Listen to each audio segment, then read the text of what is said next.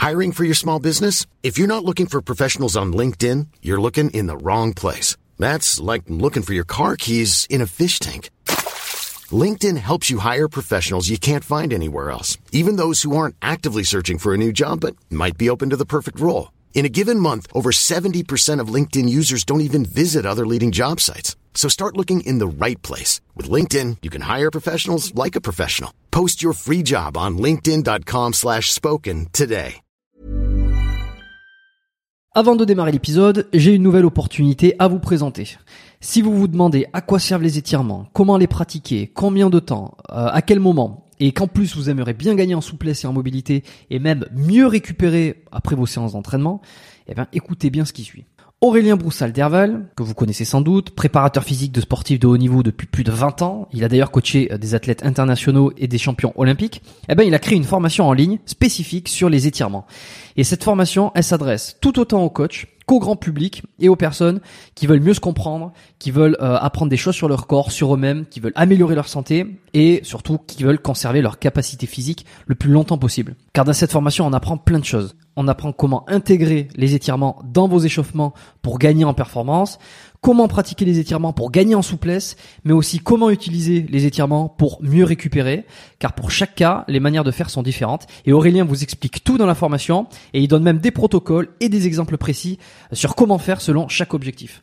Alors non seulement il s'appuie sur la science et les études pour vous expliquer les process, les effets, euh, mais il s'appuie aussi sur le terrain avec son énorme expérience. Et franchement, cette formation, c'est du pain béni. Elle récapitule tout et devinez quoi Si vous commandez la formation cette semaine, vous avez droit à une super réduction que je vous ai encore négociée. Et en plus, vous aurez droit en bonus à une formation supplémentaire. Mais vous savez quoi euh, Je vous dis pas laquelle c'est cette formation bonus. Je vous laisse découvrir ça euh, tout seul. Pour ça, vous cliquez sur le dernier lien qui se trouve en description de l'épisode, de n'importe quel épisode d'ailleurs du podcast, ou en tapant dans votre barre de recherche biomécaniquepodcast.com slash étirement avec un S. Et il n'y a pas besoin de code à rentrer, euh, il vous suffit uniquement de vous rendre sur la page, de passer commande, le tarif de réduction est déjà appliqué et vous débloquerez automatiquement la formation bonus. Par contre, je répète, ne traînez pas, la promotion dure jusqu'au 9 juin, c'est-à-dire jusqu'à ce dimanche à 23h59 pour être précis. C'est sur le dernier lien en description ou sur biomécaniquepodcast.com slash étirement avec un S. Passez à l'action, envoyez-moi un petit message pour me dire ce que vous en avez pensé. Et maintenant, placez l'épisode de la réalité indiscutable du terrain depuis toujours, c'est que les gens, en fait, on ferait mieux de les coacher à s'entraîner, à optimiser leur entraînement avec une chambre à air ou un élastique ou au poids du corps, que de fantasmer sur des techniques d'entraînement qu'on peut utiliser finalement que la moitié du temps, moins les récupérations, moins les phases de euh, d'affûtage. Au final, c'est l'inverse. C'est 20% où on est en train de faire du travail ultra technologique et ultra outillé, et le reste du temps où on bricole.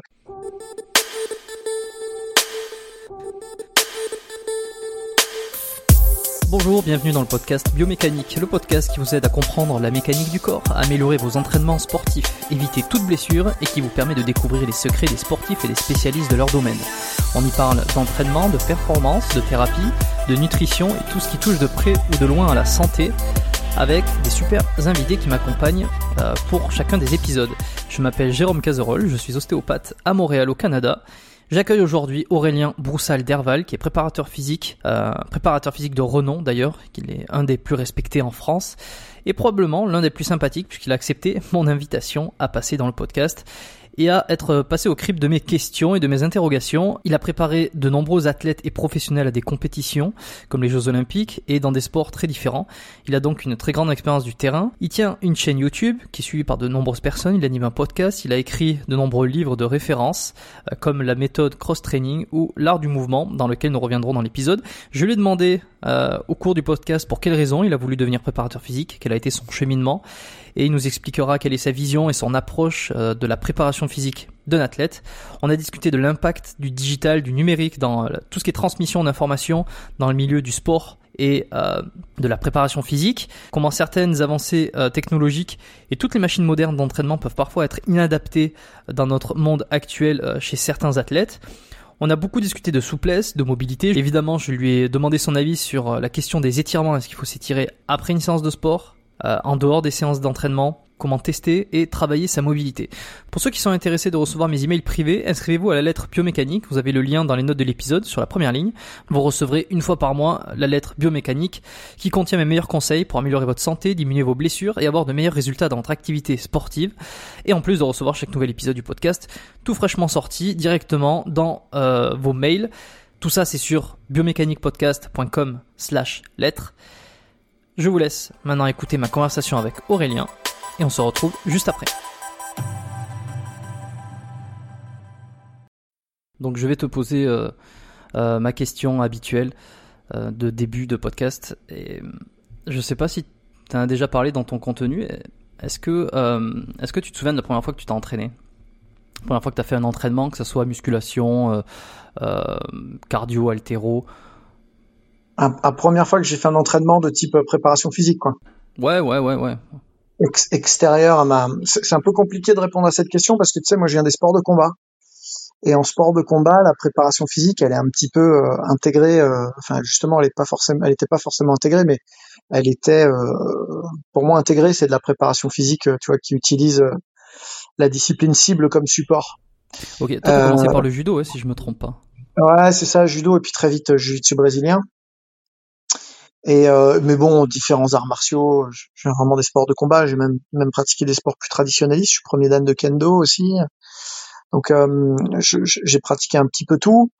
Euh, et en fait, euh, en fait, euh, effectivement, il y a beaucoup de prépa, de PPG, tu vois, historiquement dans ces sports-là, quoi. Donc, on a toujours eu, si des, des circuits training, des, des, des, circuits de renforcement, etc.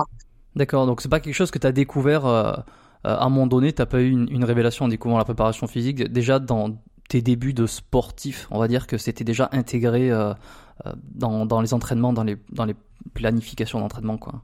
Ouais, il y, avait, il y, avait, la culture physique, si tu veux, à l'époque. Il y avait la, musculation, il y avait le bodybuilding, il y avait la force athlétique, il y avait déjà l'altéro, c'était un petit peu plus, un petit peu moins courant, tu vois. C'était pas. Et et justement, toi, est-ce que tu as, as, eu un attrait particulier pour, euh, la musculation, pour euh, l'entraînement en salle euh, Est-ce que c'est quelque chose qui te plaisait ou alors tu le faisais ou tu t'y tu intéressé un petit peu malgré toi pour t'améliorer dans tes sports de base qui étaient les arts martiaux? Ouais, moi j'ai un père qui, qui était prof de, de, culture physique et puis qui avait une salle de, salle de sport, donc euh, j'ai été un peu bercé dedans et puis, euh, ah, cool. puis euh, j'étais plongé plongé dans, dans, dans, la force athlétique, la musculation, euh, même un petit peu le culturisme d'une certaine manière. Et du coup, euh, du coup effectivement, ça a été assez assez fluide, assez assez assez instantané. Par contre je le faisais de manière effectivement comme tu l'as décrit un peu un peu utilitaire quoi. C'est pas que j'aimais pas ça. Euh, ça me ça me passionnait pas outre mesure moi j'aimais me battre j'aimais j'aimais je faisais beaucoup de sport de glisse aussi tu vois. J'aimais bien j'aimais bien rider j'aimais bien faire des choses comme ça. Puis euh, c'est avec l'âge tu vois tu, tu, tu shiftes un petit peu tes centres d'intérêt euh, tu te blesses un peu tu vois. Tu fais deux trois trucs qui euh, qui sont un peu à la limite et puis du coup tu tu cherches un autre sens à ta pratique, tu vois, un sens plus de, de, performance et de santé, quoi. Et donc c'est là que ces enseignements-là, ces contenus de musculation et tout ça ont pris plus de sens. Et comparativement euh, à cette découverte, euh, enfin cette découverte, enfin cette pratique que tu as fait toi-même, est-ce que tu te souviens euh, Je sais que c'est peut-être un peu difficile de, de répondre à cette question parce que généralement ça, reste vague et puis il n'y a pas peut-être de, de, première fois vraiment très identifiable, mais on va dire ton premier souvenir de lorsque tu as préparé un athlète dans un sport, lorsque tu étais toi-même préparateur physique et que tu as préparé un ouais, si, si, ça, une ça, je peux te répondre. C'était assez tôt, c'était en deuxième année de, de licence. Enfin, aujourd'hui, on parle de licence, tu sais, mais à l'époque, c'était un Doug. J'étais en deuxième année de Doug. Et, euh, et, euh, et, je me rappelle très bien, effectivement, puisque j'avais préparé deux, deux combattants de jiu-jitsu brésilien euh, dont, dont, un ancien judoka qui s'appelle Luc Farando. Je me rappelle très très bien du premier plan d'entraînement que j'ai monté sur quelqu'un d'autre que sur moi. Et, euh, et euh, Sébastien Bassard aussi, deux, deux, mecs assez, assez solides en plus, donc c'était intéressant. Et, euh, et puis très très vite ça s'est enchaîné après parce que du coup euh, dès la dès la L3, euh, j'étais plongé en équipe de euh, en équipe de France, j'étais à l'INSEP avec euh, avec des stages déjà très très engagés à très haut niveau. J'ai été plongé dans le grand bain très très vite.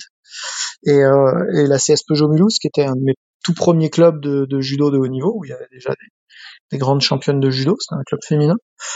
Donc euh, j'ai très très vite après été, euh, été plongé dans la prépa physique au niveau. J'ai pas eu trop de cases, j'ai pas eu trop de transition, si tu veux. Et j'avais fait un épisode sur euh, la préparation physique, sur le, le, coaching, on, va dire, avec Julien Volant il y a, il y a quelques, quelques mois maintenant. J'aimerais beaucoup. Comment? Ouais, je me rappelle, j'avais écouté, pas en entier parce qu'il était très long, je me rappelle. Il était très long, ouais. Ouais, c'était un, un, gros épisode et euh, j'ai écouté, euh, écouté, la première partie, je me rappelle. C'est ça, c'était un, un, épisode, un des plus longs à l'époque sur euh, le podcast. Il y en a un autre qui, qui, qui est pas encore sorti au moment où on enregistre celui-ci en ce moment, mais qui va sortir et qui a explosé encore plus les records, qui est passé au-delà de deux heures. Ouais, que, que j'invite, euh, que bah, je t'invite à découvrir euh, lorsqu'il sera sorti. Enfin, il sera sorti au moment où ce, euh, celui qu'on enregistre maintenant sera sorti. C'est avec Jérôme Quadrado où on parle de tous les troubles psychologiques en lien avec le sport. Euh, on a parlé de bigorexie, on a parlé de, euh, de, de, dysmorphie musculaire, on a parlé de, euh, de, de, de, tout ce qui entoure en fait la pratique d'un sport, la musculation, etc. C'est extrêmement intéressant. donc Ouais, pour revenir sur le, le, podcast avec Julien, on avait parlé de tout ce qui était préparation physique. Moi, j'avais beaucoup de questions à lui poser parce que j'étais euh, très novice. Euh, c'était quelque chose que j'avais du mal à, à, on va dire, catégoriser entre l'entraîneur, le coach, le préparateur. Ma vision, c'est euh, c'est bien affiné depuis, donc grâce à Julien, grâce à, à des recherches que j'ai fait derrière. Et euh, toi, tu es quand même considéré comme un des préparateurs physiques euh, les plus les plus euh, les plus connus, les plus les, performants, les plus sympas déjà. Les plus comment? Les plus sympas déjà pour les commencer. les plus les plus sympas, les plus extraordinaires, je dirais jusqu'à dire. et d'ailleurs, moi j'ai Juste, j'ai découvert ton site ABD Podcast après ton, podcast. J'avais d'abord découvert, euh, enfin, je, te, je connaissais un petit peu ton nom dans le milieu, grâce à Rudy, grâce à Superphysique. Ensuite, j'avais découvert ton podcast. Ensuite, euh, j'ai été un petit peu sur ton site. J'ai lu les articles. J'invite les sportifs, les gens qui sont intéressés par euh, l'amélioration de leur de leur sport, de leur performance, même la compréhension de ce qu'ils font. Il y a énormément d'articles sur ton site ABD Podcast. non, ABD. quelle est l'adresse de ton site? Ouais, c'est ça. Le nom des podcasts, c'est ABD Podcast. Ouais. Et, et le, le, site web, c'est broussal-derval.com. Voilà, c'est ça. J'invite, euh, je laisserai tout ça dans, dans les liens hein, pour les gens qui sont intéressés, mais j'invite les gens à, à, aller y faire un tour parce que euh, j'ai trouvé que les articles étaient vraiment de très bonne qualité. Et donc, pour en venir euh, sur ton statut de préparateur physique, super sympa et super populaire, j'aimerais avoir ton avis sur comment tu vois la préparation physique. Pour toi, qu'est-ce que ça représente? C'est quoi exactement? Bah, la, préparation physique, c'est c'est tout à la fois quelque chose d'extrêmement important, une espèce de, tâche de fond, et en même temps, euh, et en même temps, euh, et en même temps, c'est pas indispensable. Euh, c'est assez paradoxal parce que c'est euh, j'aime bien comparer ça à de la musique. Tu sais, c'est le, le, préparateur physique, c'est le bassiste dans le groupe de dans le groupe de rock. C'est euh, c'est celui qui fait prendre une dimension au groupe hors du commun, qui a scié la musique si tu veux, d'une certaine manière, qui assure qui fait un espèce de lien euh, hors du commun.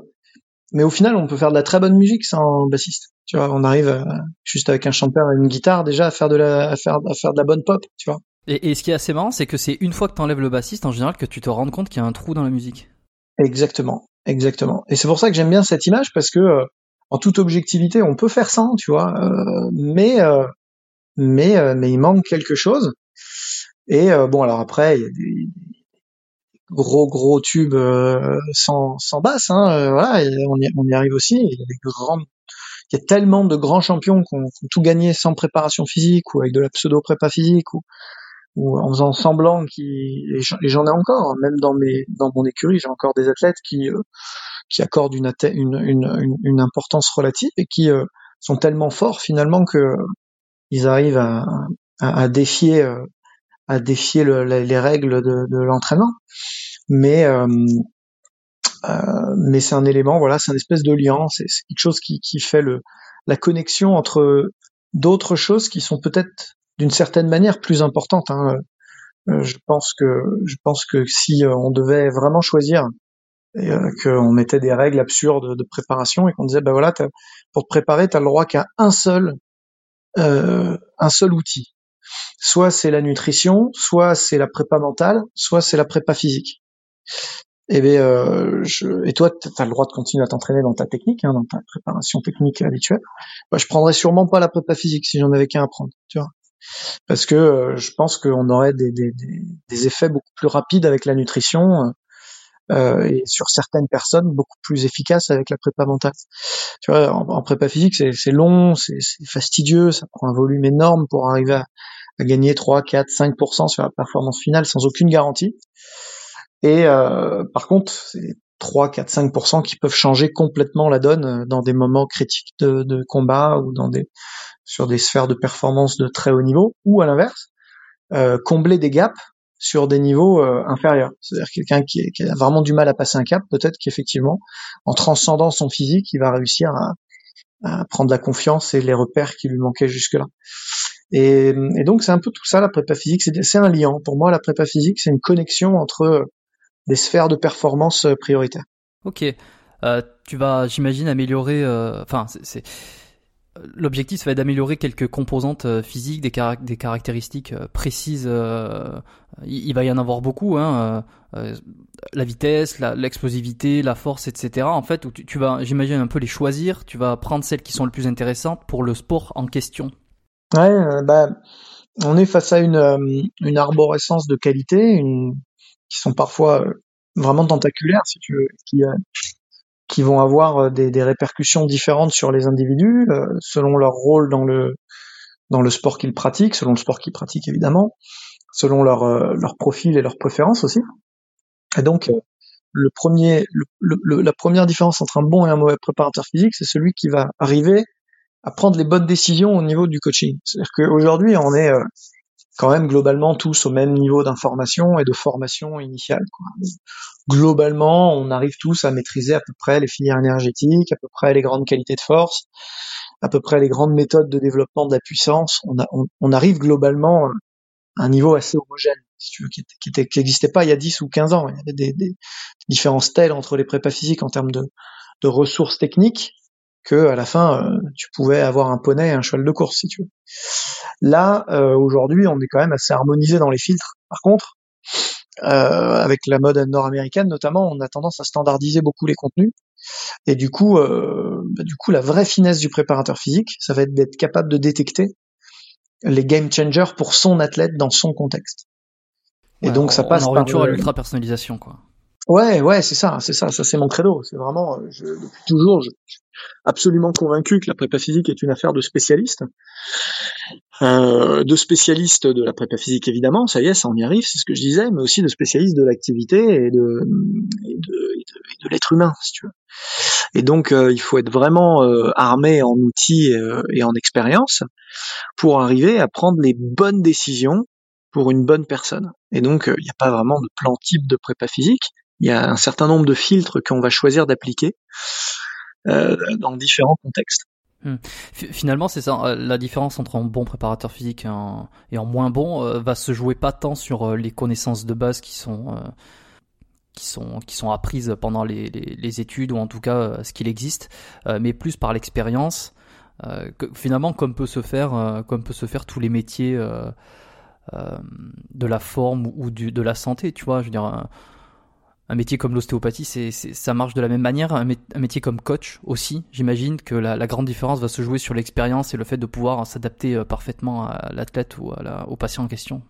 Ouais, même, même plus généralement que le sport, j'irais même jusqu'à tout l'artisanat.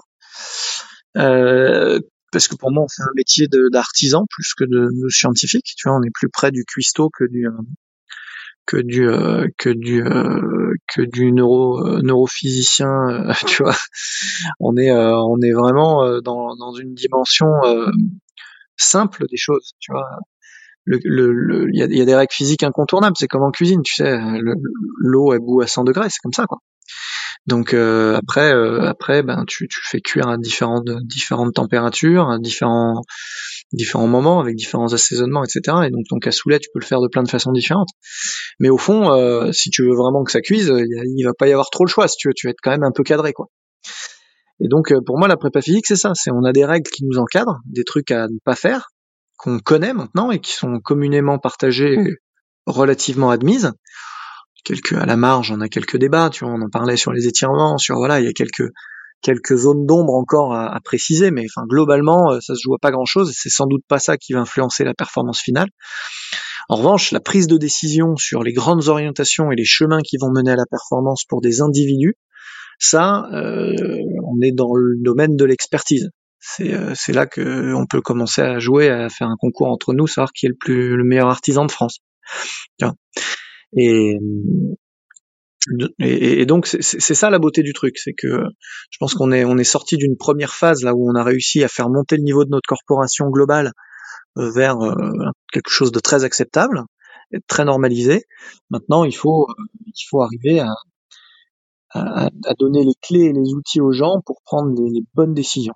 Ok, juste une question par curiosité. Tu penses que toi, euh, donc là on, est sur ça, hein, euh, comme tu viens, de, tu viens de le dire, hein, est-ce que tu penses, toi, à l'avenir, il va y avoir euh, d'autres euh, d'autres composantes qui vont faire qu'un préparateur physique va être bon, va se détacher? Euh, Là, on a mentionné donc les connaissances de base, on va dire. On a mentionné l'expertise. Le, est-ce que, je sais pas, la digitalisation, est-ce que le, le, fait de pouvoir diffuser des informations, de pouvoir faire des webinaires comme toi tu les fais par exemple, est-ce que tout ça, ça va ça va conduire à peut-être d'autres d'autres caractéristiques que, que, les préparateurs physiques vont devoir développer ou vont devoir euh, creuser pour euh, pour se détacher. C'est comme si on rentrait dans une nouvelle sphère, tu vois, post confinement en plus tout ça. C'est sûr, c'est sûr, c'est sûr. Le confinement accélère la, la, la prise de conscience d'une forme de réalité dans le dans le sport. Euh, je, je, pense que ça nous touche pas forcément plus que d'autres métiers. En vrai, euh, tout ce qui va pouvoir être digitalisé va l'être désormais. Il faut il faut l'accepter. C'est pas bien pas bien, c'est comme ça. Euh, en passant, je suis assez fier de la façon dont notre industrie et nos contemporains se sont emparés de l'outil numérique pendant le, le, confinement, si tu veux. je trouve que parmi les les, euh, les différentes corporations, on est sans doute une de celles qui s'est le plus vite adaptée. C'était assez spectaculaire de voir euh, tous ces gens qui se sont mis à faire du, coaching à distance euh, avec leur téléphone, avec Zoom, avec en s'emparant des outils de manière extrêmement habile et rapide. Donc j'aimerais euh, féliciter les, les, coachs qui nous écoutent pour ça, c'est spectaculaire. Et puis euh, d'un autre côté, euh, je constate que ce que je raconte depuis 15 ans, si tu veux, est en train de tomber, est en train de tomber à plat sur la table, alors que c'était déjà, si tu veux. C'est-à-dire que quand tu fais de la compète, je parle pas du personal training, hein, je parle vraiment de la compétition.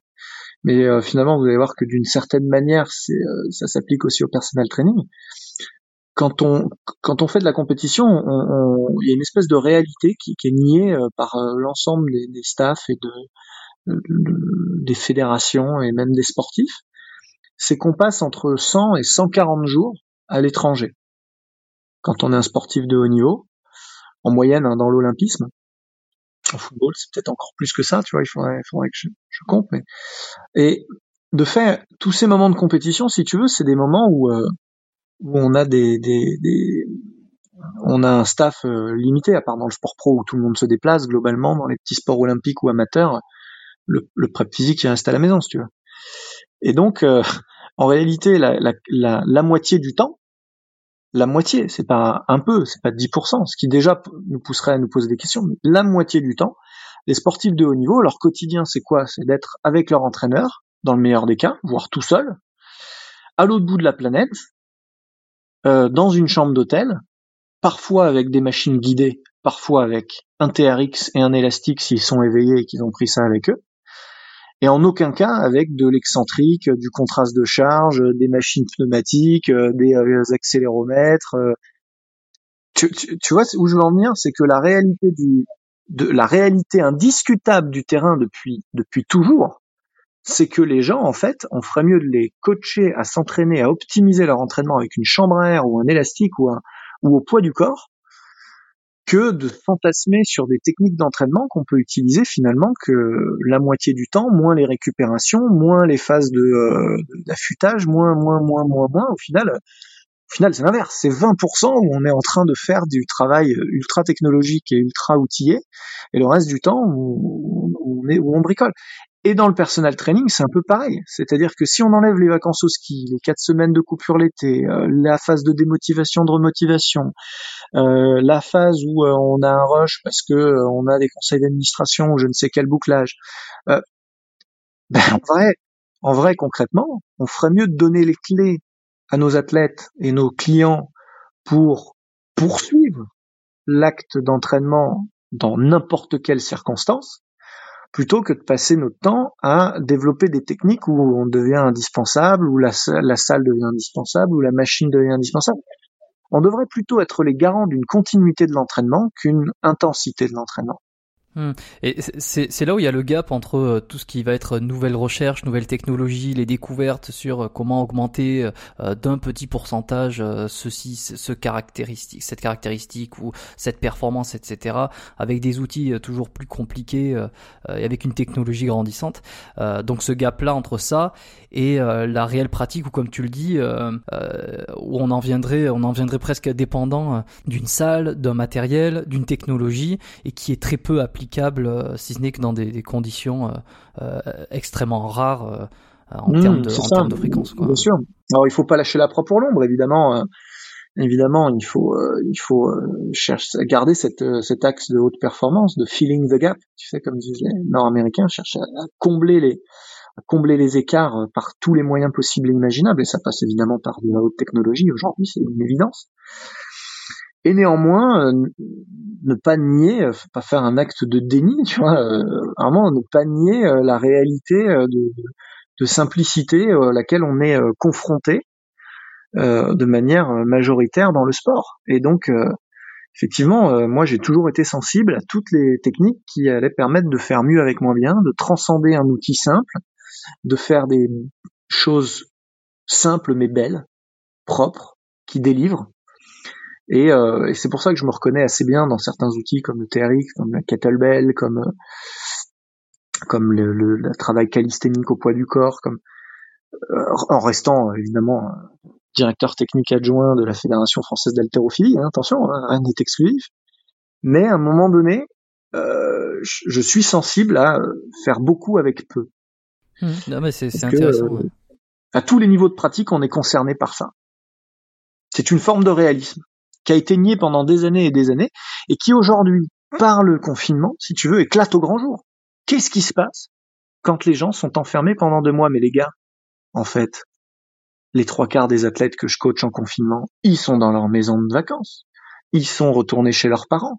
Ils sont retournés euh, là où ils sont habituellement, donc dans toute la France. Donc il y en a qui sont confinés dans 12 mètres carrés, et puis l'immense majorité, ils sont dans des maisons euh, ensoleillées, euh, ils font le sport dans leur jardin.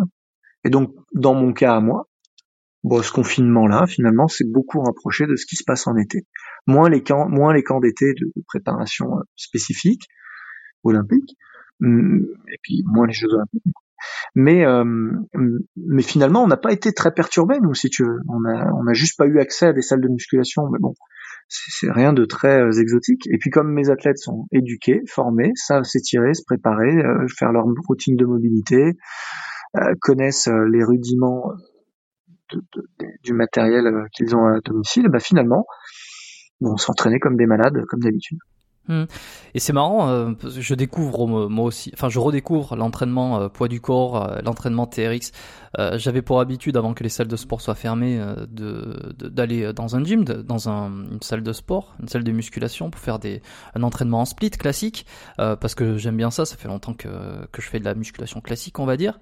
Et quand ça s'est fermé, bon, comme tout bon pratiquant, t'as peur de de perdre, t'as peur de, de de grossir, etc. Enfin toutes les les considérations qu'on connaît tous, qu'on a tous connu pendant euh, pendant le confinement et qui sont toujours encore le cas puisque les salles n'ont pas réouvert. Donc j'ai vraiment redécouvert euh, l'entraînement poids du corps, l'entraînement enfin TRX. J'avais acheté des euh, j'avais eu le bon flair d'acheter des sangles au, au, au, Décathlon de Montréal ici avant que avant que ça ferme. donc TRX, il me semble que c'est la marque, hein, c'est ça. Hein? Ouais, c'est ça. TRX, c'est la marque qui a, qui a, déposé la première sangle ouais, bon, connue, qui a surtout démocratisé une forme de pratique autour de la sangle. Hmm c'est intéressant, on peut faire vraiment plein de choses dessus. Alors il y a moins de il y a peut-être moins de possibilités évidemment que si tu accès à une salle avec euh, toutes les machines, tous les tous les haltères, avec tous les angles que tu peux travailler mais après tu te rends compte aussi que finalement euh, la recherche de détails n'a pas tant de d'impact euh, concret quoi sur le physique, enfin en tout cas voilà, travailler la base, travailler le, le, général, ça revient à ça. Hein. Euh, c'est intéressant d'aller d'aller d'aller dans le détail des, des, fois pour aller gagner un peu en performance. Ouais, ouais, bah, c'est ça, quand on est confronté. Euh, en fait, la vraie expertise, elle est là. C'est drôle parce que on, on, reconnaît souvent les imposteurs en, en préparation physique à la, à la, complexité des situations qu'ils mettent en, en œuvre. Et, et, plus c'est des trucs, euh, plus c'est le cirque et le jeu, si tu veux, et plus il y a de chances qu'ils euh, soient démunis techniquement ces gens-là. Et donc, euh, bon bah il y a, plein de gens qui m'aiment pas quand je dis ça parce que euh, parce que concrètement ils se sentent un peu visés. Mais n'empêche que effectivement c'est plus difficile d'être expert en squat euh, que de, de faire faire des, des, des, morpions avec des cônes en courant à travers à travers un terrain si tu veux. Ou que de, de, de, de mettre les gens sur des rollabola ou des ballons suisses et puis de les laisser se structurer par eux-mêmes tu vois. Et, euh, et donc euh, bah c'est c'est comme dans la haute technologie quoi. Évidemment faire un, un ordinateur tout fin épuré avec un écran magnifique qui plante jamais avec un OS très simple et très stable pense que tout le monde peut avoir cette idée-là. Et c'est un peu aussi euh, ce qu'on retrouve dans les coachs euh, de muscu classique, euh, le, le, fitness, où des fois on voit des mouvements qui sont parfaitement exotiques. Je pense que c'est peut-être aussi pour ça que tu as, développé cette relation et cette amitié avec Rudy Koya, qui depuis des années euh, prêche quand même pour des exercices de, enfin, de base, avec des, des, des, des connaissances classiques, des, des, choses qui fonctionnent, et pas partir dans des choses exotiques. ça rejoint un peu le discours que tu as, que tu as là et, mm. et l'approche que tu as l'air de vouloir défendre. Oui, ce qui, ce qui n'empêche nullement à un moment donné de s'amuser, nullement à un moment donné de créer de la, surprise dans l'entraînement, de la variété, de, la richesse. Mais euh, euh, j'aime bien, il y a, y, a, un courant euh, nord-américain euh, qui s'appelle Bigger, Faster, Stronger, BFS, et qui que tu connais probablement, hein, qui est, qui est la méthode euh, alors on, on, imagine nous tout de suite, c'est très mal titré parce pour nous Européens parce que nous on imagine tout de suite que euh, c'est euh, c'est du, du, culturisme à l'extrême ou de la force athlétique de très haut niveau ou quelque chose comme ça. En fait non, bigger, faster, stronger, c'est c'est le process de, de, de, développement des jeunes athlètes en préparation physique en Amérique du Nord. C'est-à-dire que presque toutes les universités passent par une une case à un moment donné bigger, faster, stronger. Donc c'est c'est très très très simple. C'est un, parcours de formation du jeune athlète à travers ce qu'ils appellent le Big Five, euh, les, cinq mouvements de force athlétique et d'haltérophilie. Et donc il commence le livre, euh, je, vous le conseille, il est traduit en français, Faster, Stronger. Euh, il commence le livre en disant bah voilà, on va vous parler de, ces cinq mouvements, pas parce que ce sont nos préférés ou parce que on pense que il faut à tout prix faire de l'altéro ou machin, mais parce que ce sont les meilleurs parce qu'à un moment donné, ce sont les plus généraux, les plus globaux, les plus transférables, les plus utiles au long cours, et qu'une fois qu'on sait faire ça, avec des vraies charges, on sait où puiser l'adaptation, on sait où neutraliser la force en termes de technique, parce que la force est une qualité technique. Et après, bah effectivement, quand on va monter sur un Swiss Ball, on en, tirera beaucoup plus d'effets, euh, on sera placé en toute sécurité, euh, et puis on saura où revenir pour chercher vraiment de la force. Et donc je trouve ça, euh, je trouve, ça extrêmement juste. Il faut s'être entraîné très dur et très fort pour revenir à de la simplicité et à des choses, euh, des choses vraiment efficaces à un moment donné. Hmm. C'est euh, un peu comme la courbe, la courbe d'apprentissage où petit à petit euh, t'en apprends de plus en plus, tu, tu, tu trouves, tu, tu, tu, complexifies tout, et puis au bout d'un moment, je crois que tu retombes sur des choses euh, le plus simples et tu te rends compte que, que tu connais euh, pas autant que ce que tu pensais, et puis tu revois en fait la base, et c'est, là où tu te rends compte que, que tu t'étais perdu dans des détails et que la base, c'est ça qu'il faut vraiment travailler. Ouais, c'est ça, c'est ça. C'est un chemin, c'est un chemin. Les jeunes préparateurs physiques ont du mal à le, à le percevoir, c'est normal. Ça fait partie du, ça fait partie de, de l'ordre des choses. Je, je critique pas euh, les gens qui en sont pas encore là dans leur chemin. Moi-même, j'ai été hein, là. Moi-même, j'étais vers la complexité, vers la richesse, vers la variété, chercher à faire des séances les plus variées possibles, euh, surprendre les gens sans arrêt, euh, les, les, leur faire faire waouh. Et, et, au final, au final, c'est la perf, elle la perf, elle est pas là. J'aime bien le, le là, là, il faut revenir à la, à la philosophie des arts martiaux pour, pour comprendre ça. C'est que la, plus haute ceinture en judo, tu sais ce que c'est? Bah, comme, comme tout le monde, j'aurais dit le, la ceinture noire. ouais, et en fait, la ceinture noire, quand tu es vraiment dans le judo et dans les arts martiaux, tu sais que c'est le début du chemin en fait. C'est très très euh, les arts martiaux, c'est un peu comme la musique quoi, ça, ça demande beaucoup de d'engagement et de et de de de, de, de, euh, de constance, tu vois. C'est, hmm. faut beaucoup de patience aussi. Tu vois. Et euh, en fait, le ceinture noire, c'est, là où tout commence en vrai. Et donc bon après il y a tout un parcours de Dan etc. La, plus, la, la ceinture la plus importante c'est une, une, une, ceinture blanche, ceinture blanche plus épaisse, plus large. Et tout ça pour dire que le, symbole est fort. Le symbole est fort, c'est que à la fin du chemin, avec tout ce que tu sais, eh ben tu, tu étais au début en fait. C'était les bases. Les bases sont le. J'aime bien aussi le, le l'image de, d'un des plus grands combattants de MMA, euh, Royce Gracie, tu sais, qui, a, qui, a, contribué à lancer le, l'UFC, qui disait euh, j'ai atteint le niveau que j'ai en combat par un travail acharné des bases. Et euh, je trouve que c'est quand tu le vois combattre, si tu veux, je, je trouve ça d'une, d'une pertinence hors du commun. C'est-à-dire que le mec fait trois trucs, mais il les fait tellement bien, avec un timing tellement précis et une qualité gestuelle tellement précise que bah ça passe, ça passe à chaque fois. Et pour en revenir, ouais.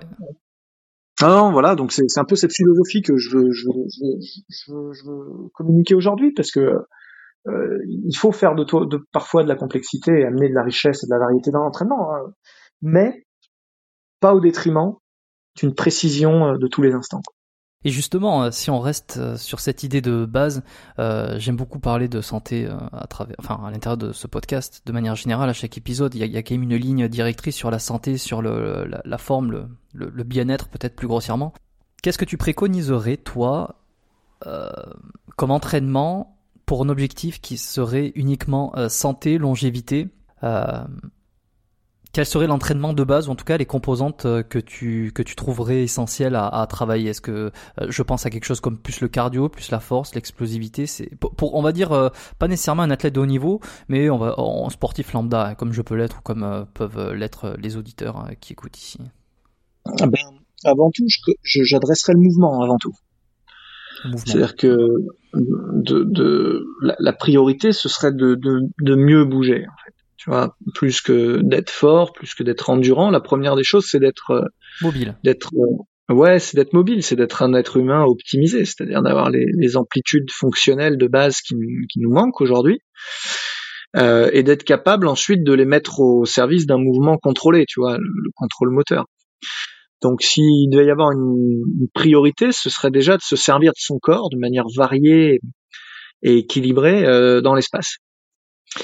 Euh, Là-dessus, je, je, rajouterais, euh, je rajouterais une, une composante euh, force importante parce que euh, la force perdure, la vitesse s'étiole, mais la force perdure et la force peut même développer, se développer assez longtemps.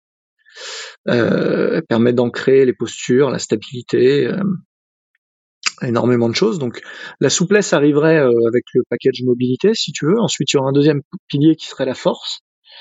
Ensuite, il y aurait euh, euh, un troisième pilier qui serait euh, la respiration. Et, et par-dessus tout ça, je, je mettrais effectivement une petite surcouche d'endurance pour maintenir les capacités cardio-respiratoires à un niveau fonctionnel, mais qui n'est pas, pas forcément au, un niveau hors du commun, hein, tu vois, juste juste juste une, une, pointe d'aérobie si tu veux dans le dans le système. Ouais, je comprends. Donc, là, on va dire que ça serait sous forme de pyramide, la base de la pyramide, pour qu'ensuite on puisse euh, euh, ajouter les autres éléments. La base, ça serait donc la mobilité, euh, savoir et pouvoir bouger correctement. Ouais, c'est ça. Je vois ça. Je vois ça même comme un peu comme le présentait Cometti sur les qualités d'endurance dans les années 90.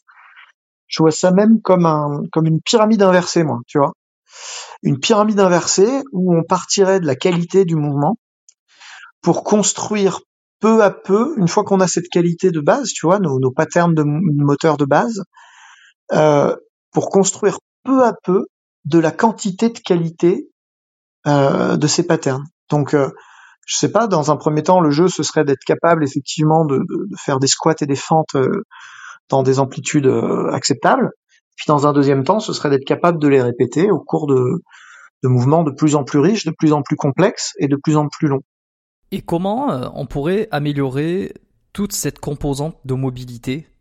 Euh, est-ce que ça serait tout simplement en faisant euh, tous les mouvements, euh, comme, par exemple les cinq mouvements de, de, de Beaker, Faster, Stronger, en essayant d'améliorer de, l'amplitude à chaque fois? Comment concrètement quelqu'un pourrait améliorer sa mobilité de manière générale?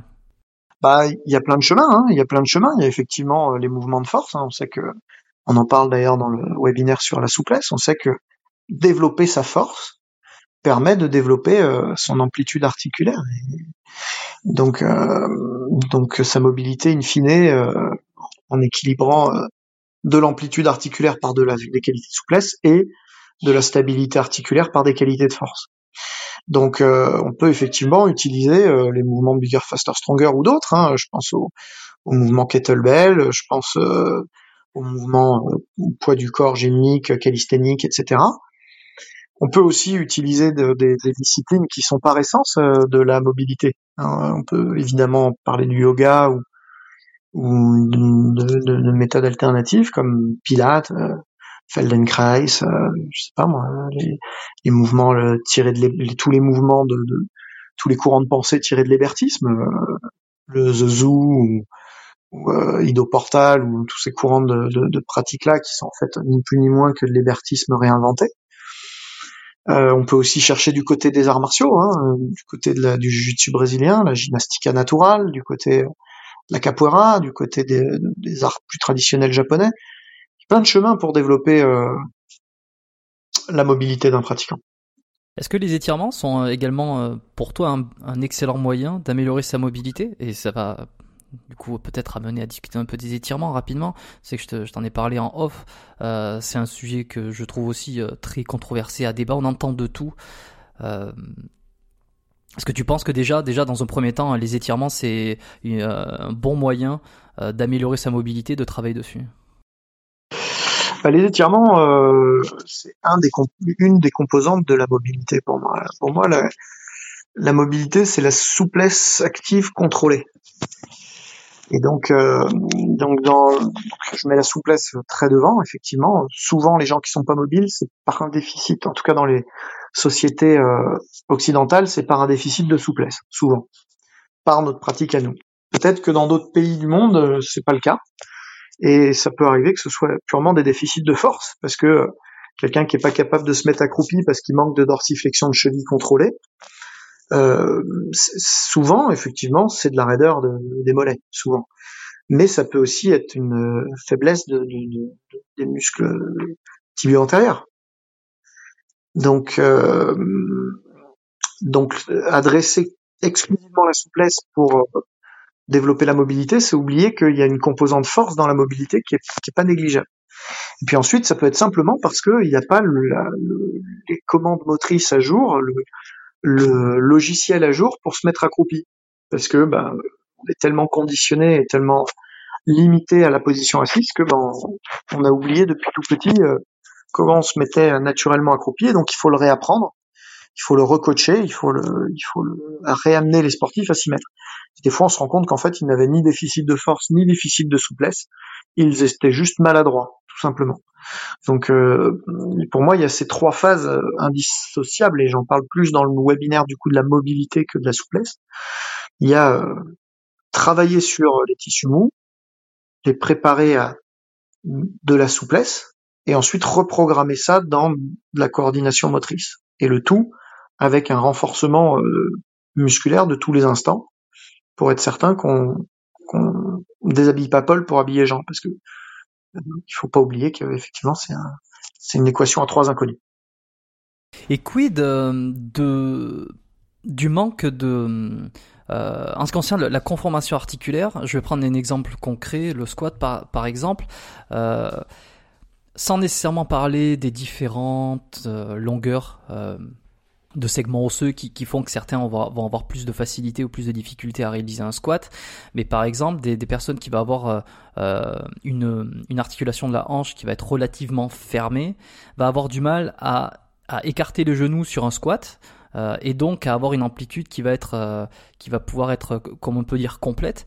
Et dans ce cas-là, euh, j'imagine c'est quelque chose qui va se révéler une fois qu'on a fait un travail euh, d'agilité, de euh, d'étirement, de proprioception, de, comme tu en as parlé, de, système nerveux. enfin le, ouais ce qui fait qu'on va pouvoir se baisser en fait, tu vois. une fois qu'on a travaillé tous ces domaines, on va se dire ben c'est toujours pas possible. tiens, il y a peut-être un problème de, conforma de conformation osseuse et c'est ça qui empêche.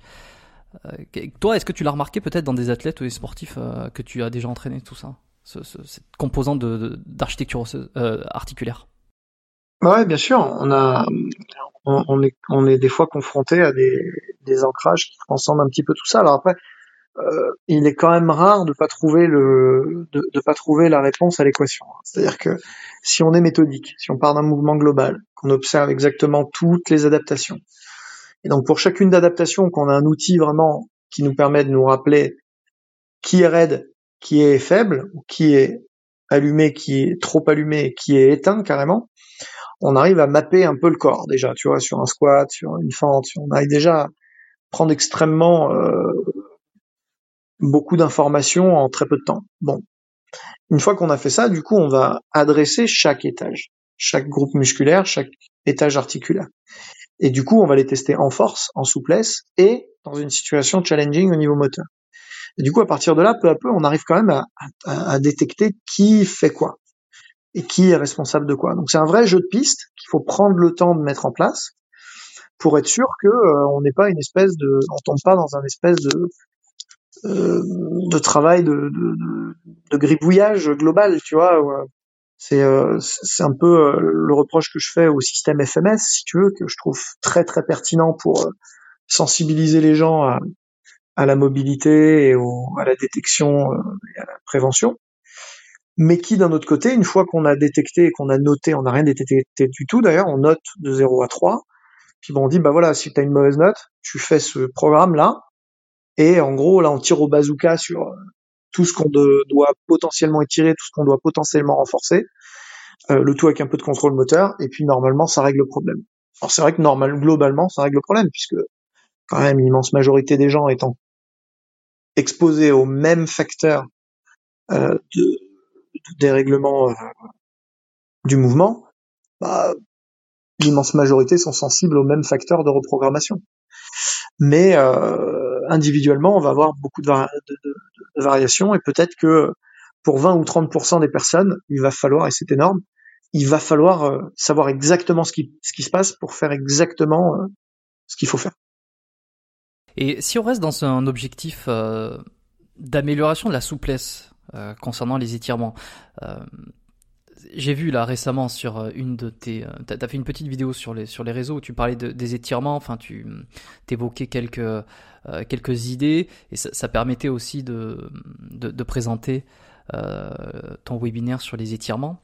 Euh, que tu que tu as fait d'ailleurs que j'ai pas que j'ai pas regardé mais que je compte me procurer pour aller euh, y jeter un œil. Euh, si on, donc tu parlais surtout que les étirements on entend on entend de tout. il faut, il faut pas, il faut là, il faut pas là, etc. Et tu revenais sur un principe de base et qu'il est effectivement très important de, de se demander, c'est à savoir quel est l'objectif, parce que c'est sûr, c'est sûr qu'en fait, en fonction de l'objectif et de pourquoi on va étirer, euh, on, va le faire forcément différemment en, termes de temps, en termes de fréquence, en termes de, etc. Mais si on reste uniquement sur un objectif souplesse, amélioration de la souplesse de manière générale. Est-ce que toi tu conseilles les étirements? Enfin oui, tu conseilles, mais tu, les conseilles euh, à distance sur des sur des euh, des plages horaires, euh, prendre le temps de s'étirer, faire des bonnes plages horaires entre des, des, séances, ou alors plutôt plutôt avant, plutôt après? Je sais que on va pas on va pas en discuter en détail. Mais... Ouais, ouais, non, non, je, je, les, je, je, les, je les recommande, ouais, bien sûr, puisque ça, ça reste euh, le moyen de performance euh, en amplitude articulaire le plus avéré. Hein. On a beau se raconter que euh, les automassages ont également un impact sur le, la mobilité articulaire. Oui, enfin, en partant d'où pour aller où hein, Il faut bien regarder. Hein. On fera pas, on fera pas d'un d'un sprinter un, danseur étoile avec des, des, rouleaux de massage. Hein. Il va falloir hmm. tirer dessus un moment Il faut être très très clair là-dessus. Euh, on a beau se dire ça, du coup, bon, bah ça, oui, moyennement. On a beau considérer que la force permet de gagner en souplesse, oui, bien sûr que ça permet de gagner en souplesse. tout dépend des mouvements de force que l'on fait et à quelle amplitude on les pratique d'une part. Puis encore une fois, euh, on, on, va on va être dépendant d'une charge à un moment donné pour exprimer euh, notre mobilité. Donc euh, c'est pas euh, c'est pas forcément euh, la panacée non plus. Donc à un moment donné, on va être obligé de, de passer par des étirements. Et ces étirements, ils vont être intenses. Ces étirements, ils vont être difficiles. Ils vont être, ça, ça va être une vraie séance au même titre qu'une séance d'endurance euh, HIT ou au même titre qu'une séance de force max. Il va falloir s'exposer, sortir de sa zone de confort pour aller chercher des programmes. Et donc à ce moment-là, ben euh, effectivement, euh, il faut la programmer en dehors des séances, à distance des autres séances, avec une considération à part entière, une préparation à part entière, un isolement pour éviter euh, des zones d'interférence, appelons ça comme ça, puisque quand on a créé un stress très intense sur le, au niveau musculaire, ben, on risque d'avoir de, des interférences euh, non pas euh, métaboliques centrales, mais purement locales au niveau euh, des, de la fragilité musculo-tendineuse. Donc, il va falloir l'éloigner de séances biométriques. on est vraiment comme sur un entraînement, c'est-à-dire que l'étirement lui-même va être une séance d'entraînement à laquelle il va falloir prendre des jours de repos pour récupérer, quoi. Absolument. C'est intéressant. Ouais.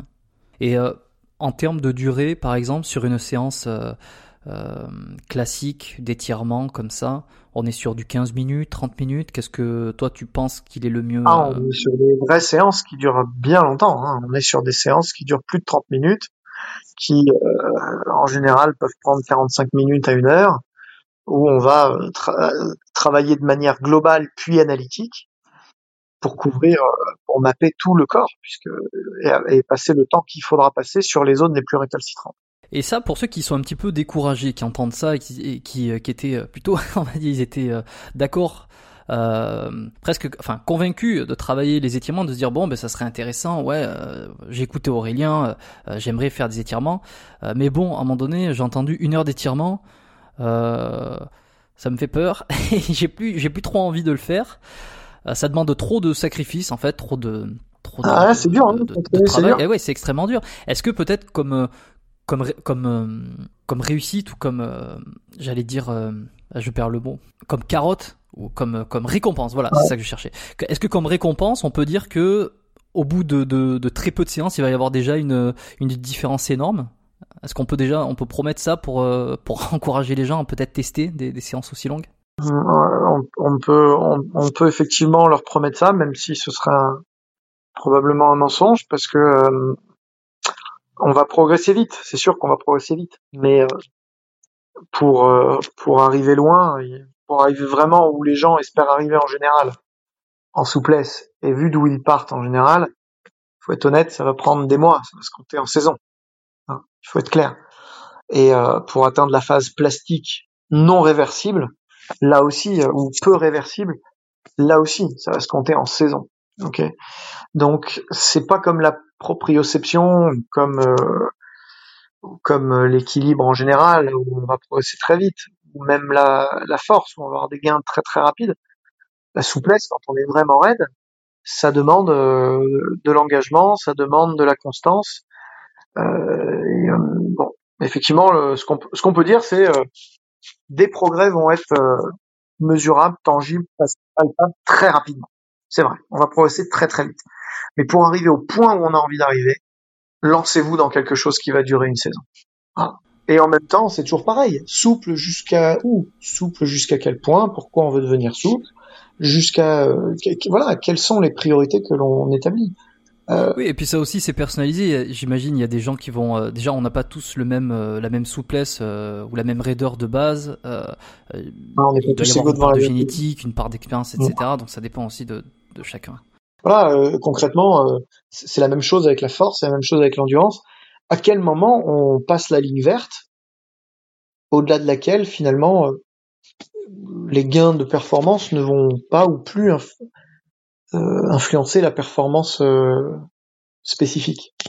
Jusqu'à partir de quel point, à l'inverse, est-ce que mon manque d'endurance impacte ma performance spécifique? C'est ça la ligne en fait. Si euh, j'arrive à un point où elle me permet de passer devant tout le monde, bon bah très bien. Si au-delà de ce point-là, je passe pas plus loin devant tout le monde, alors ça sert à rien que je passe plus de temps à entraîner cette qualité. Euh, il faut être extrêmement rationnel là-dessus, extrêmement pragmatique. Si euh, si j'ai besoin dans ma dans ma discipline cible de progresser en grand d'être champion de grand écart? Est-ce que j'ai besoin de faire un grand écart entre deux chaises? Probablement pas. Est-ce que en revanche, il est acceptable que je dépasse pas 65 degrés d'écart de hanche? C'est un problème de, de, de, de santé presque. Donc euh, voilà, il faut voir, il faut aussi remettre un peu l'église au, milieu du village. Et pour toutes les qualités de force, de vitesse, de puissance, d'endurance et de souplesse, il faut se dire, ok, jusqu'où est-ce que je cherche à aller? Mmh, ouais, À quel point je, ouais, c'est ça. À quel point je vais aller, euh, euh, je vais m'infliger ou alors sacrifier certaines choses pour pour quel type de bénéfice Bah ouais, ne serait-ce que du temps ne serait-ce que du ne temps. Serait-ce que du temps. Le temps que je passe à m'étirer, je le passe pas à courir en endurance, je le passe pas à, à progresser en, en, force. Donc, euh, quel moment c'est si important que ça Il faut le mesurer, il faut faire un modèle de performance pour chaque euh, pour chaque athlète, pour chaque discipline, et, euh, prendre les décisions en conséquence. Et comme toujours, on voit qu'en on, voit que c'est simple en appar enfin c'est simple en, apparence comme ça. C'est plutôt, je pense que c'est facile à comprendre. Ça, c'est euh, voilà, il faut, mais voilà, à partir de quand ça va être, ça va avoir un, réel bénéfice. Et puis, euh, euh, comme tu l'as exprimé jusqu'à présent, et en même temps, c'est une complexité en pratique à savoir jauger, à savoir trouver. C'est là qu'on rentre dans l'expertise. C'est là qu'on rentre dans le travail, dans les devoirs à la maison, quoi. Hein. C'est là que le préparateur physique, il doit prendre son chrono. ça, c'est tous ces outils de mesure son short et son t-shirt pour aller essayer lui-même et savoir de quoi il parle, euh, prendre le temps de modéliser les choses, de les coucher sur le papier, et c'est là qu'il va trouver les indices. C'est là qu'il va trouver. C'est pas euh, c'est pas sous la douche dans le coin de sa tête euh, ou ou que, que, dans un livre. Hein. C'est un mélange de tout ça. Il va falloir à un moment donné travailler. Et toi, dans un optique de d'accélération de la récupération après un entraînement, physique, si je pense à, quelque chose de très simple, euh, un entraînement de musculation classique, euh, dans un objectif de récupération, est-ce que pour toi ça fait sens d'aller faire une petite séance d'étirement très léger euh, en, fin de, en fin de séance justement, en fin de séance d'entraînement, se prendre 10-15 minutes pour faire quelques petits étirements pour peut-être désenraidir le, muscle Est-ce que ça, ça a du sens? Bah, d'un point de vue scientifique, ça n'a pas beaucoup de sens. C'est-à-dire que la plupart des études aujourd'hui, malheureusement, disent que ben euh, c'est pas si c'est pas si impactant que ça. Les marqueurs sont pas bouleversés par ce type d'attitude. Et puis euh, alors un petit, peu pour la force, pareil, j'en parle plus en détail si vous voulez euh, les détails des travaux là-dessus. regardez le, le, webinaire, mais globalement c'est pas la révolution qu'on a vendue pendant des années il fallait à tout prix s'entraîner, on faisait la guerre à se tirer, la guerre aux athlètes qui le faisaient pas, etc. Finalement, l'impact est très très minime. Euh, et d'un autre côté, d'un autre côté, euh, est-ce que c'est euh, néfaste? Non, clairement pas. Est-ce que, enfin, si on cherche pas à gagner en souplesse, hein, si on cherche pas à tirer sur un muscle qui est déjà endommagé, quoi. Si c'est simplement des, des raisonnables de récupération, il y a clairement pas d'impact négatif. En revanche, j'en connais moi des impacts positifs qui sont pas pris en compte par la science. Euh, le, le cool down et le temps qu'on passe avec son entraîneur et ses coéquipiers à, retourner au calme et à échanger, débriefer sur la séance ou doucement passer d'un état très actif à un état de relâchement, faire le bilan, faire le bilan de, fin de séance, tu sais, euh, le chevalier qui, qui enlève son armure et qui regarde étage par étage les dommages. C'est ça les étirements, c'est un moment qu'on passe avec soi-même ça c'est un audit précis. Euh, c'est un instant euh, tout autant de l'ordre de la préparation psychologique que euh, du, de la préparation sociologique. Le, le, bénéfice certain va surtout se trouver dans les, dans les conséquences, les à côté, plutôt que dans l'étirement lui-même pour, pour, pour le physique. C'est ça. Ce que je recommande, c'est de ne pas forcément les enlever, mais de savoir exactement pourquoi on les fait, parce que sinon on risque d'être déçu. Et, surtout adapter l'amplitude, surtout comme tu l'as dit, après, euh, après un entraînement où on a déjà traumatisé des fibres musculaires, on a déjà mis en tension euh, les articulations, les tendons. Euh, L'étirement ne va pas être ne va pas être celui qu'on va faire en dehors des séances pour améliorer sa, sa souplesse. Quoi. Il, il faut pas le mettre après la séance, justement. Euh, pour éviter de, trop solliciter les muscles. Enfin, déjà que la séance en elle-même, comme, on l'a dit juste avant, était euh, elle est traumatisante. L'entraînement a été traumatisant. Si on les met les deux ensemble, ça va pas. On est contre-productif. Bah c'est ça. On, il faut pas négliger l'impact excentrique euh, qu'ont les étirements. Euh, donc on endommage les fibres musculaires, c'est une réalité quand on tire fort dessus. Euh, pour mieux les adapter peut-être, sans doute, mais euh, du coup, il faut le faire sur des muscles, des fibres qui sont disposées à être euh, endommagées, donc qui sont pas déjà pré-endommagées. Donc effectivement, c'est exactement, exactement. J'avais trouvé, euh, j'avais trouvé intéressant un de tes hum, posts euh, sur tes réseaux sociaux. Euh, j'ai fait moi-même le test. Il s'agit de, du test de mobilité euh, de l'épaule, à savoir on, mhm. on, essaye de joindre les deux mains dans le dos, l'une avec le coude vers le haut. Bon, je, je l'explique très mal. si les gens veulent voir, je pense qu'ils peuvent aller sur ton Instagram ou sur ton Facebook, ils retrouveront la publication, ce, ce test de mobilité d'épaule. alors c'est marrant, je l'ai fait moi-même. Je suis d'un côté, j'arrive à j'arrive à avoir l'espace inférieur à une main entre mes, mes, mes deux, mes deux mains, et de mhm. l'autre côté pas du tout. Euh, bon, de toute façon ça, on est personne n'est symétrique. Je suis droitier. En plus, j'ai pratiqué euh, du tennis pendant des années. Euh, j'ai un biceps droit qui est plus long euh, d'un point de vue morphologique. Il, il, est plus long que le gauche, donc je suis pas inquiet de savoir que j'ai un côté qui, qui, est, qui est beaucoup plus faible que l'autre. par contre, je me demandais si moi je veux améliorer ça. Par exemple, je veux pouvoir gagner cette mobilité d'épaule.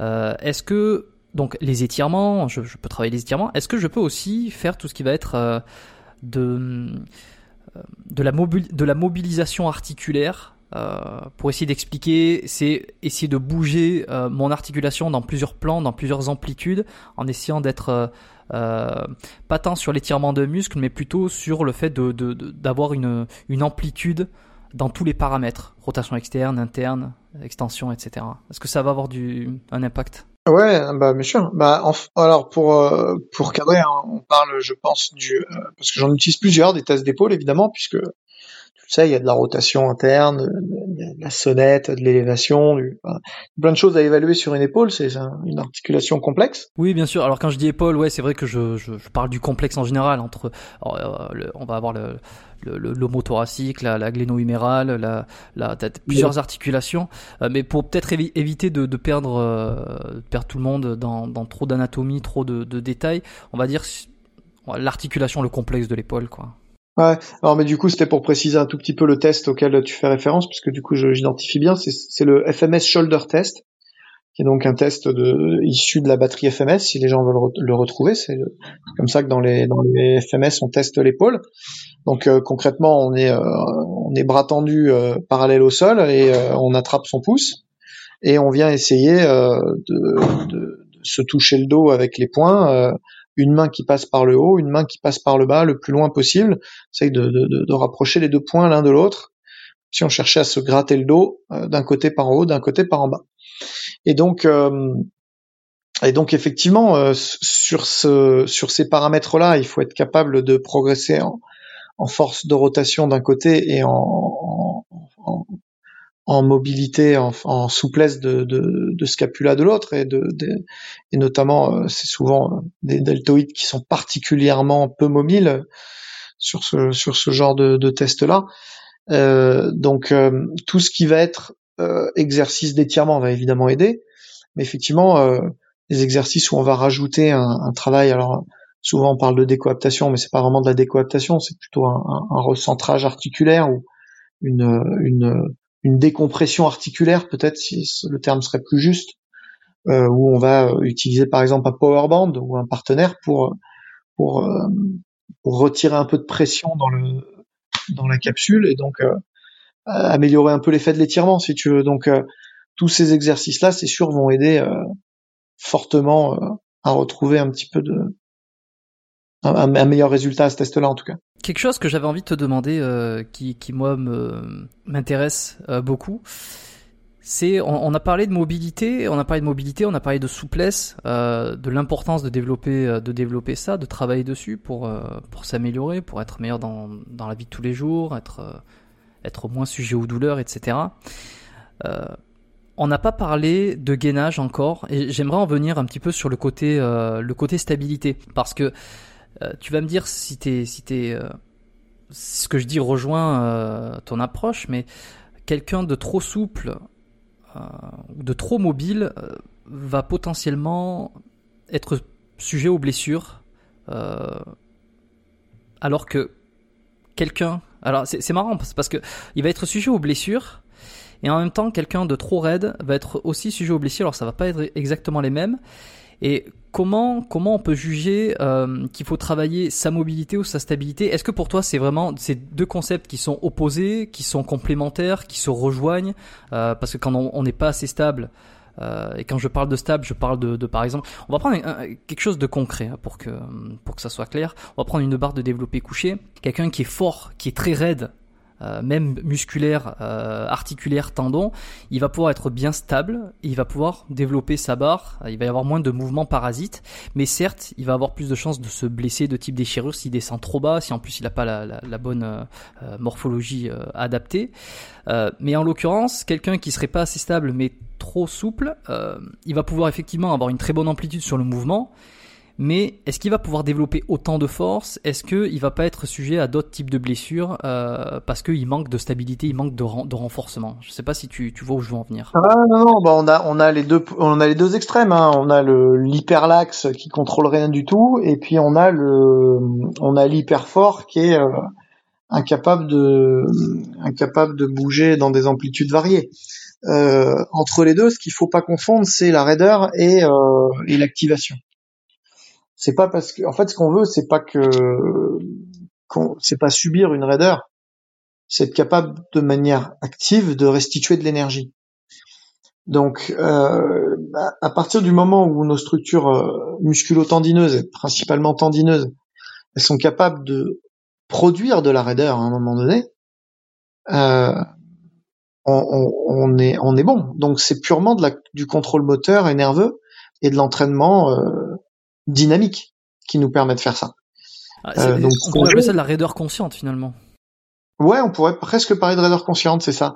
Ce qu'on veut, c'est que c'est coupler toujours le travail d'amplitude articulaire et de souplesse à euh, de l'activation de force et euh, de la prise de force. Il faut jamais scinder les deux. Si on est que sur de l'étirement passif, bête et méchant, bah effectivement, on, on, développe des spaghettis mouillés, mouillés pas des pas des ressorts. Et de l'autre côté, euh, de l'autre côté, le ressort il est déformable, il est capable d'absorber euh, énormément de énormément de, souplesse avant de restituer l'énergie. Donc, euh, développons des, pas des spaghettis. Je... Non, la métaphore est bien, elle est très claire. Est-ce que le gainage est, un, bon moyen justement de travailler cette stabilité euh, cette stabilité contrôlée. Est-ce que c'est le meilleur moyen ou, euh, ou encore une fois c'est toujours plurifactoriel et il n'y a pas réellement de, meilleur moyen plus que tout? Ah ouais, c'est vraiment plurifactoriel parce qu'il va falloir, il va falloir se pencher sur les différents réflexes musculaires, il va falloir se pencher sur la respiration, il va falloir se pencher sur euh, les, contractions relâchement, il va falloir se pencher sur la technique même il va falloir se pencher sur beaucoup de choses pour euh, restituer correctement cette énergie.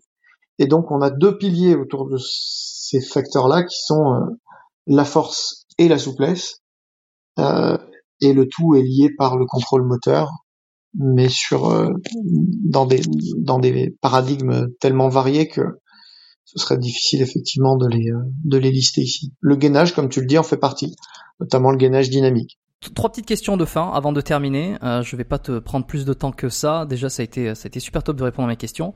Euh, je vais innover là pour la première question euh, que je vais te poser. Je, je c'est pas celle-là que j'avais d'habitude, mais je, la trouve intéressante. Si tu pouvais revenir dix ans en arrière euh, et que tu pouvais te donner un conseil, lequel tu aurais besoin d'entendre? Ah, Très simple. Ah ouais, c'est facile. Euh, c'est simple et c'est pas simple, mais euh, on me l'a posé il y a pas très longtemps. alors, euh, je, je réponds très facilement. Euh, créer une chaîne YouTube. créer une chaîne YouTube Ok. parce que bah, parce que clairement, clairement, j'ai pas vu venir le truc et l'importance que ça avait de créer ça très tôt et très vite pour créer une communauté de partage efficace. C'est euh, c'est impressionnant ce que ça a pris comme ampleur et donc effectivement, il y a qu'un 10-15 ans, c'est ça qu'il fallait faire. Ouais, bah je, te rejoins, je te rejoins aussi là-dessus. Euh, Peut-être j'ai beaucoup moins d'expérience, donc j'ai euh, 10 ans moi non, mais euh, mais pour le coup, euh, c'est vrai que tous tous ceux qui ont qui ont l'occasion euh, euh, de créer de créer du contenu, qu'ils le fassent, euh, qu'ils ne s'en privent pas. Euh, on, on le fait jamais euh, assez tôt. Euh, deuxième petite question, est-ce que toi tu as eu un modèle ou un, mentor parmi tous les gens que tu as côtoyés, euh, quelqu'un en particulier qui t'a vraiment guidé dans, dans dans toute ton expérience et tes connaissances? Non, si j'en ai une qui m'a vraiment guidé euh, plus que les autres, c'est mon père, hein, qui est, euh, comme je disais, un, un prof particulièrement éveillé de culture physique, et très sensible à plein de choses. Mais euh, mais euh, à, part lui, non, j'ai pas, j'ai j'ai j'ai eu la chance d'avoir d'en avoir beaucoup, ce qui me permet de pas s'ancrer dans une euh, dans un paradigme et de rester ouvert à plein de visions. Troisième petite question, est-ce qu'il y a un livre que tu aimerais recommander aujourd'hui aux auditeurs du podcast? Bah, euh, c'est compliqué parce que là aussi, il y en a beaucoup qui sont passionnants. Si on devait en avoir qu'un, ce serait, ce serait assez compliqué de, de, de- d'en, tirer un plus que les autres. J'aurais tendance à, à recommander mon livre qui s'appelle euh, L'art, du mouvement parce que ça me paraît euh, euh, particulièrement transversal, utile à tout le monde, qu'on soit euh, dans la réathlétisation, la kiné du sport ou la préparation physique ou, euh, ou l'entraînement en général, euh, qu'on soit sur un versant sport santé ou sport performance ou sport loisir. J'ai l'impression qu'il y en a vraiment pour tous. Puis d'un point de vue plus personnel, c'est vraiment mon, ch- mon chef-d'œuvre, si tu veux, c'est le, le livre qui est le plus abouti de tout ce que j'ai jamais produit. Hmm, Je pense que je ferai jamais plus que ça. Mais euh, après, euh, il y a un autre livre que je pourrais conseiller qui va sortir très bientôt en langue française, qu'on va appeler nous l'encyclopédie de la préparation physique, et qui aujourd'hui s'appelle euh, National Strength and Conditioning Association Essentials, euh, qui est euh, vraiment la bible absolue en, en toute chose de l'entraînement physique qu'il faut à tout prix avoir, que, que- dont j'ai toutes les éditions à la maison. Je suis assez content qu'aujourd'hui il arrive enfin en langue française. Ok, bon, écoute, on suivra ça de près.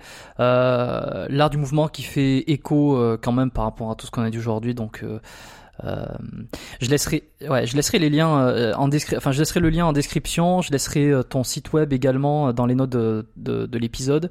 Ton podcast, si les gens veulent te retrouver, tu as un podcast où où tu, tu, tu invites des spécialistes? un BD podcast où on parle de on parle de beaucoup de choses avec des gens qui viennent principalement du haut niveau. Euh, on parle de, récupération, de performance, de prévention. Euh, on parle de psychologie, de, nutrition aussi, euh, avec un versant vraiment professionnel. hein. On parle principalement à des sportifs très éveillés ou à des coachs ou des kinés. Et donc sur un format sur un format 20-30 minutes en vidéo sur YouTube ou sur mon site. Sur mon site, c'est un petit peu mieux parce que souvent je mets une vidéo enrichie avec du contenu téléchargeable, des, des surcouches sur la vidéo qui permettent de jouer, d'interagir avec, euh, avec les contenus et tout ça est totalement gratuit. Et on les a aussi évidemment en audio partout. J'encourage tout le monde, euh, les gens qui veulent en apprendre plus, aller euh, euh, se, se- se- développer un peu leurs connaissances, aller, aller voir tes podcasts, aller écouter tes podcasts, aller voir ta chaîne YouTube parce qu'effectivement, on, les, les sujets sont creusés.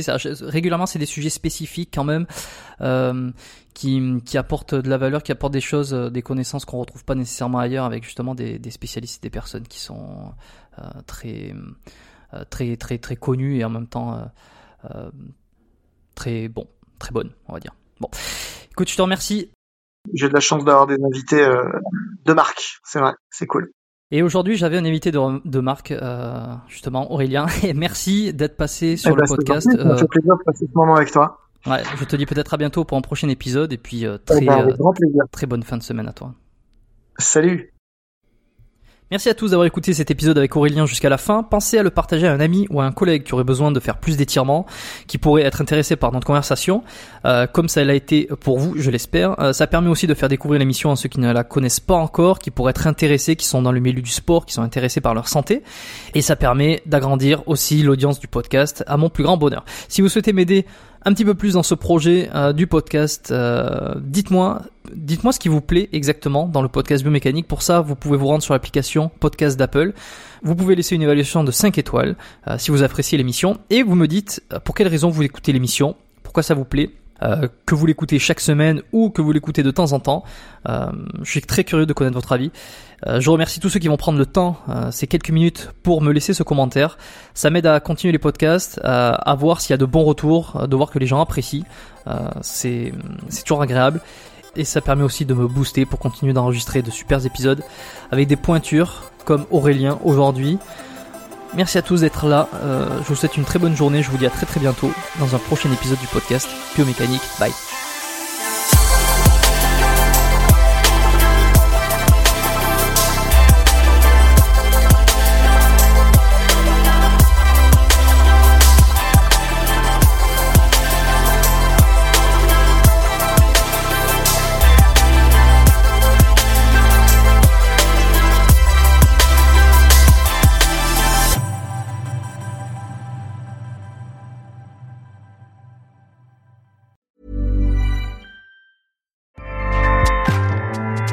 ACAST powers the world's best podcasts. Here's a show that we recommend. This is Roundabout Season 2, and we're back to share more stories from the road and the memories made along the way. We're talking rest stops, if we're stopping to get gas. You will be timed. you will be for sure. Misguided plans. I grew up in the city, so I have like you know, a healthy fear of real extreme darkness. this was like wilderness. A lot of laughs. Y'all weird, but you, yeah, you, you were different. Like you were real different, bro. I can't really put my finger on it. And so much more. Just goes to show that unexpected yeah. things sometimes are the best when it comes to a road trip. Roundabout Season 2, presented by Nissan, is live now with new episodes rolling out every Thursday. Listen and subscribe wherever you get your podcasts.